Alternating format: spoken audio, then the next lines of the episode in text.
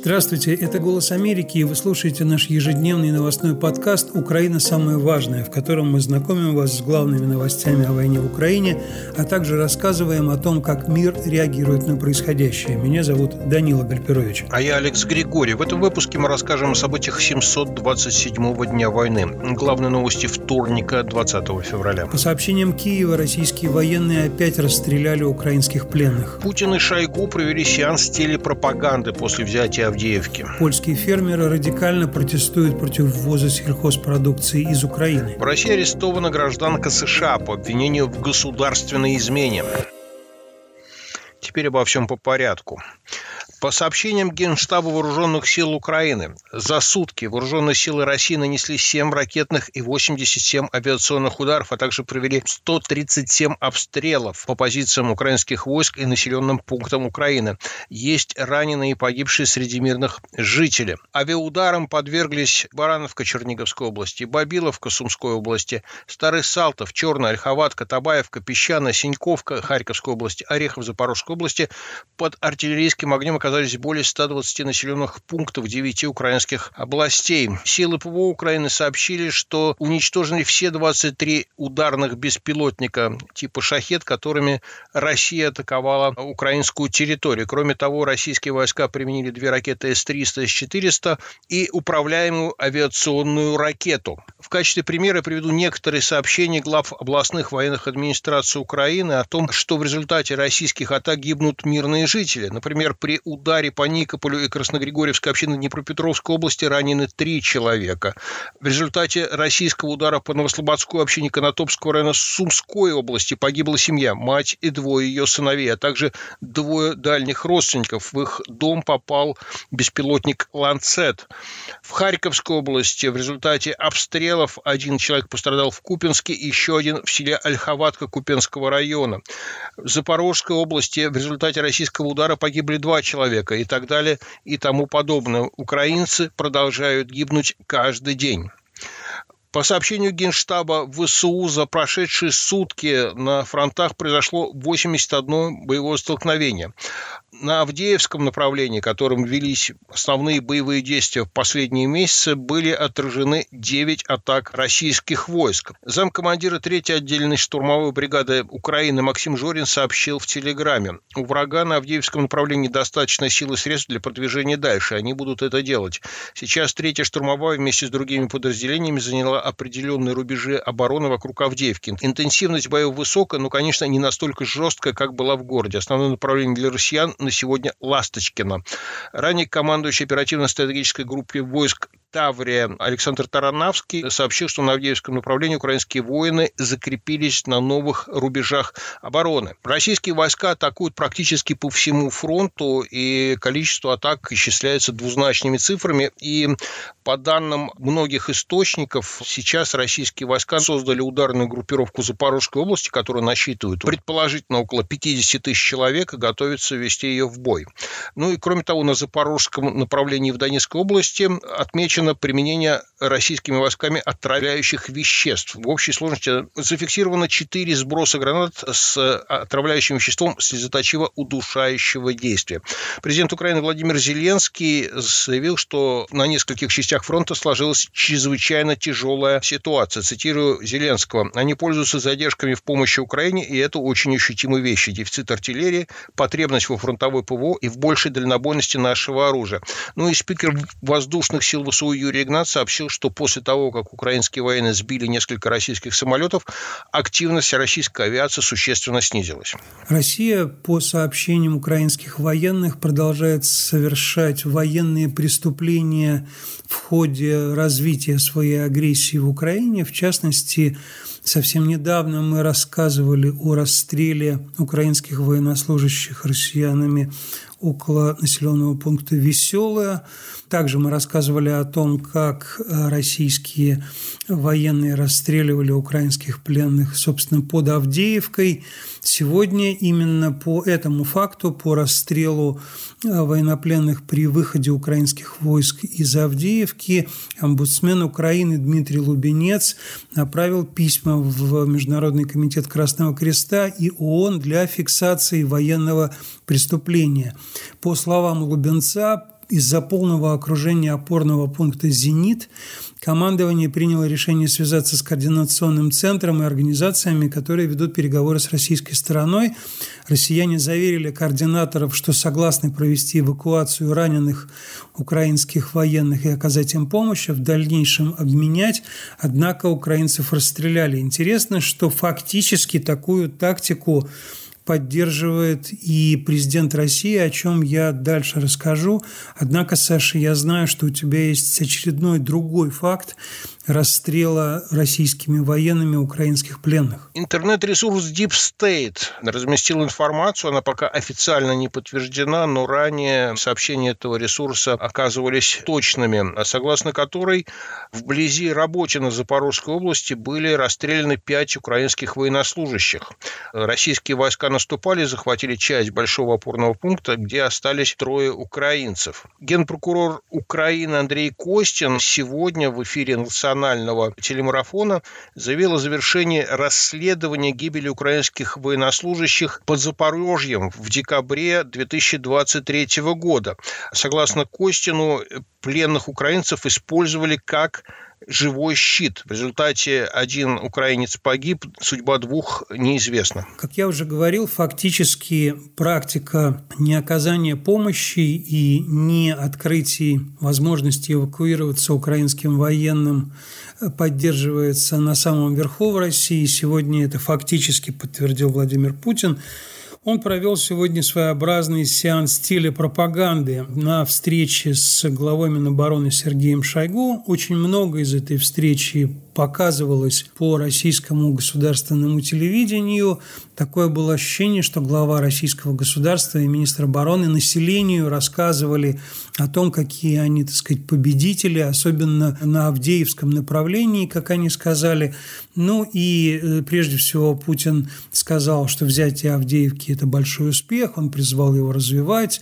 Шойгу на это все кивал. Они также говорили про ситуацию вокруг населенного пункта Крынки, где Путин тоже празднично сказал, что он фактически взят под контроль российскими военными. Это на самом деле не подтверждается вооруженными силами Украины и независимыми наблюдателями. Я напомню, что Крынки – это на левом берегу Днепра, где высадился в свое время украинский десант.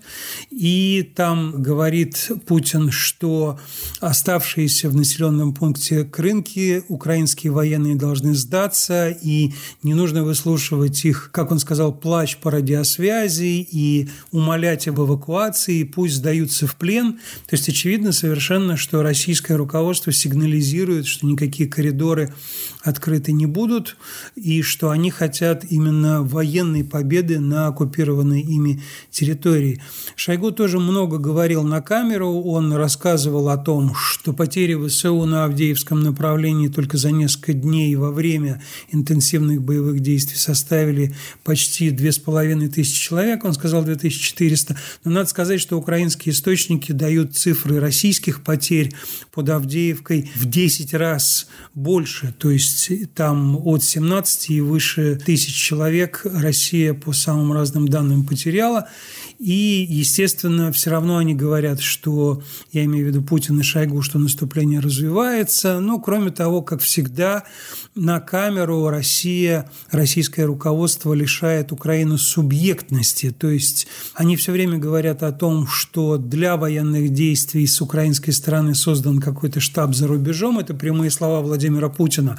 Они там создали какой-то штаб за рубежом, за границей Украины, который реально и планирует все эти операции это даже не внешнее управление, это просто управление всеми силами, везде инструктора и так далее. То есть э, очевидно совершенно, что, как всегда, российское руководство лишает субъектности Украины, украинскую армию. При этом мы знаем и в наших обзорах, в наших подкастах часто говорим, что как раз наоборот украинские военные спорят с людьми, которые на Западе предлагают им другие формы сопротивления российской агрессии и так далее. Все это было сегодня в рамках уже ставшей обычной практике российского руководства лично проводить вот такие вот пропагандистские сеансы. Если раньше все это делало Минобороны России, говорила об этих победах, о каких-то десятках уничтоженных самолетов, сотнях уничтоженных танков, то теперь все это делает Владимир Путин. Некоторые наблюдатели полагают, что он таким образом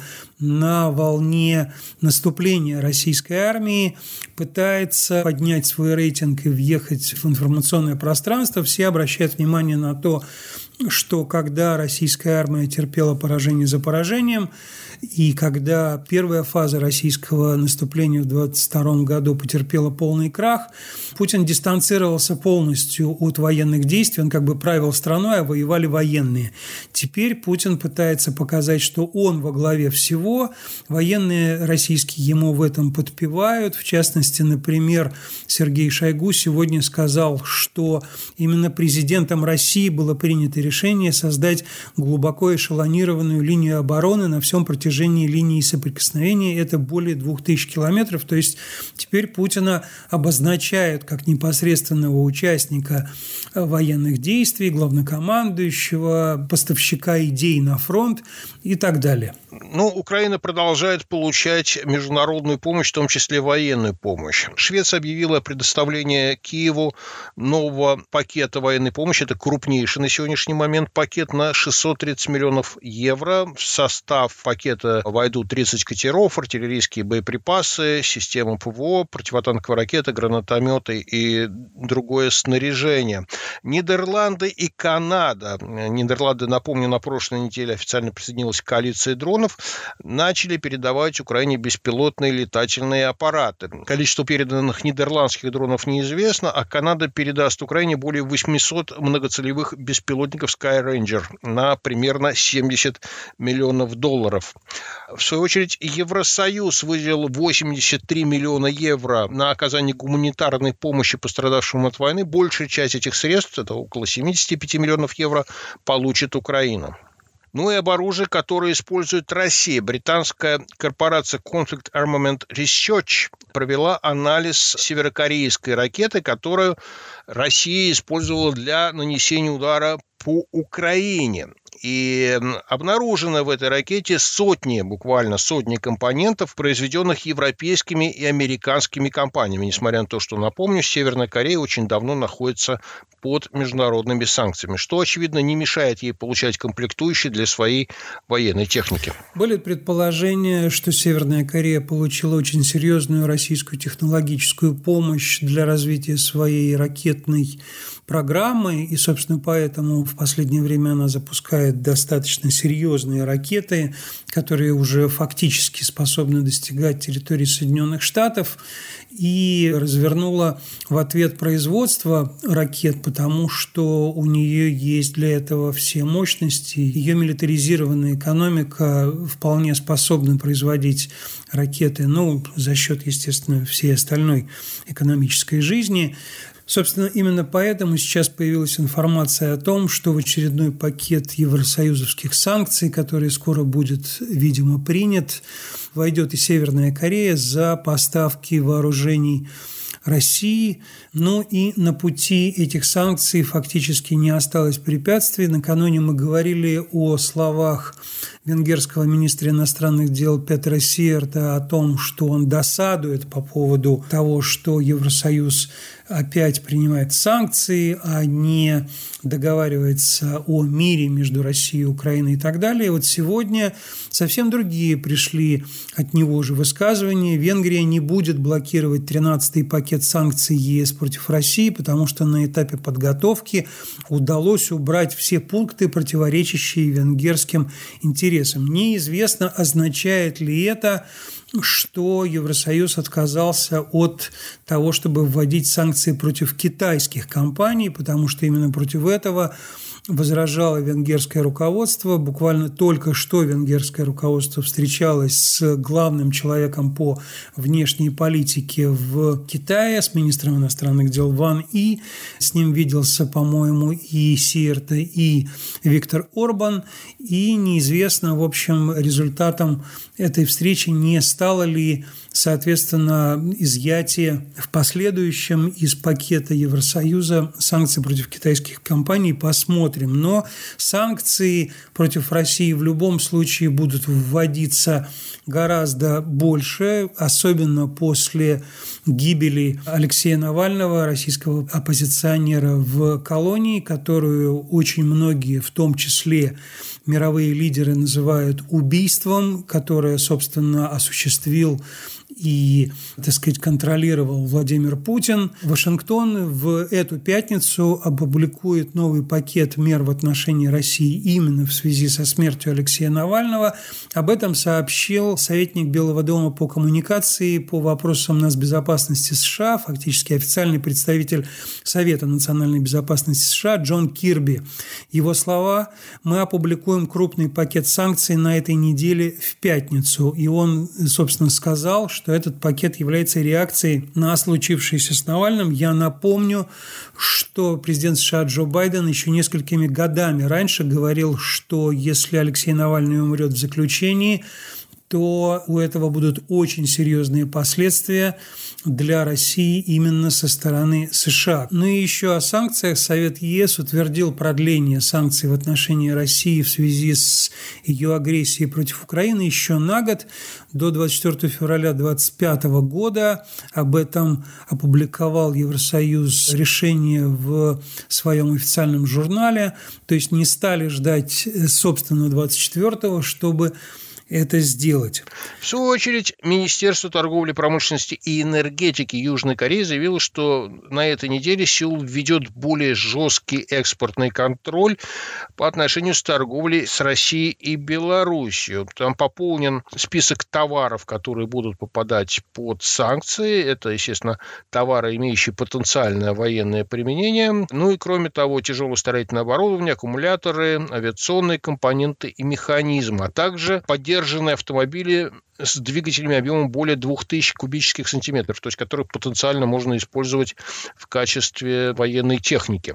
Премьер-министр Грузии Ираклий Кабахидзе провел переговоры с Жозепом Барелли, это представитель Евросоюза по иностранным делам, и категорически исключил возможность того, что Тбилиси присоединится к санкциям против России. Надо сказать, что санкции негласные против России вводят те государства, которые дипломатический и другой контакт с ней по-прежнему поддерживают. В частности, например, банки Объединенных Арабских Эмиратов перестали принимать платежи из России и отправлять деньги в Россию. Об этом написала газета «Ведомости» со ссылкой на нескольких бизнесменов, которые работают в этой стране.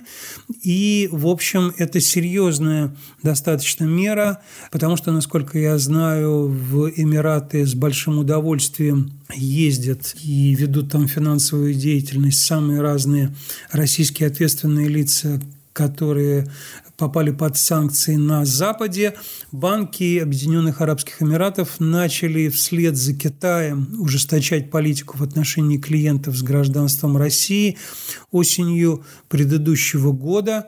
Ну и, в общем, усложнилась там ситуация с банковским обслуживанием. Для Украины все наоборот. Например, Европейский банк реконструкции и развития подписал с Укргидроэнерго кредитное соглашение по финансированию проекта «Аварийное восстановление гидроэлектростанций». Мы знаем, как Россия бьет по инфраструктурным объектам регулярно, и, соответственно, их надо восстанавливать, на это нужны деньги. Вот ГБРР даст на это займ в размере 100 миллионов евро – и он будет поддержан параллельным льготным займом на сумму 100 миллионов евро от Италии.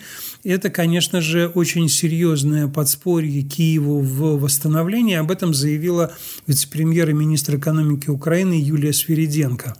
Также Юлия Свириденко рассказала, что японский банк международного сотрудничества, это очень крупная японская финансовая организация, предоставит Черноморскому банку торговли и развития до 150 миллионов долларов на проекты восстановления и экономического развития.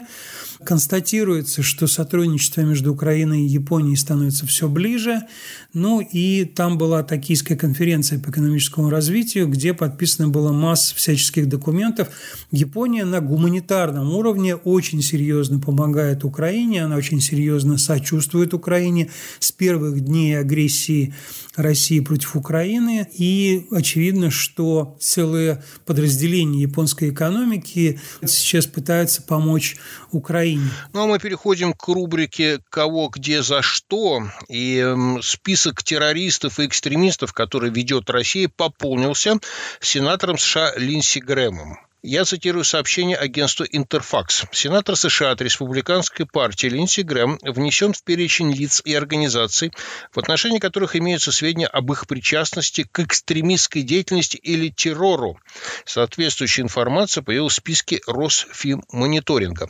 Я здесь позволю себе прокомментировать. Линдси Грэм – уважаемый республиканский политик и, естественно, занимается совершенно легальной политикой и никоим образом то, что что делает сенатор Линдси Грэм, не могут квалифицироваться как экстремизм либо поддержка терроризма. Ну, мы знаем, что поддержка экстремизма и терроризма сейчас Россия называет все, в том числе, например, принятие законов, помогающих Украине. Я напомню, что Линдси Грэм, например, был, в общем-то, всегда последовательным сторонником помощи Украине, несмотря на то, что у него есть противоречия с демократами, сенаторами по этому вопросу, он не никогда не отказывался от этой поддержки. Более того, он очень в жестких выражениях осудил действия России, которые привели к гибели Алексея Навального.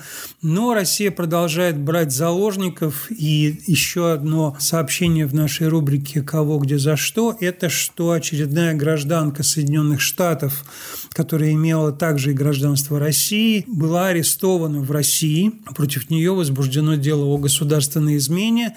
Об этом сообщает российская российское ФСБ арестовали эту женщину в Екатеринбурге.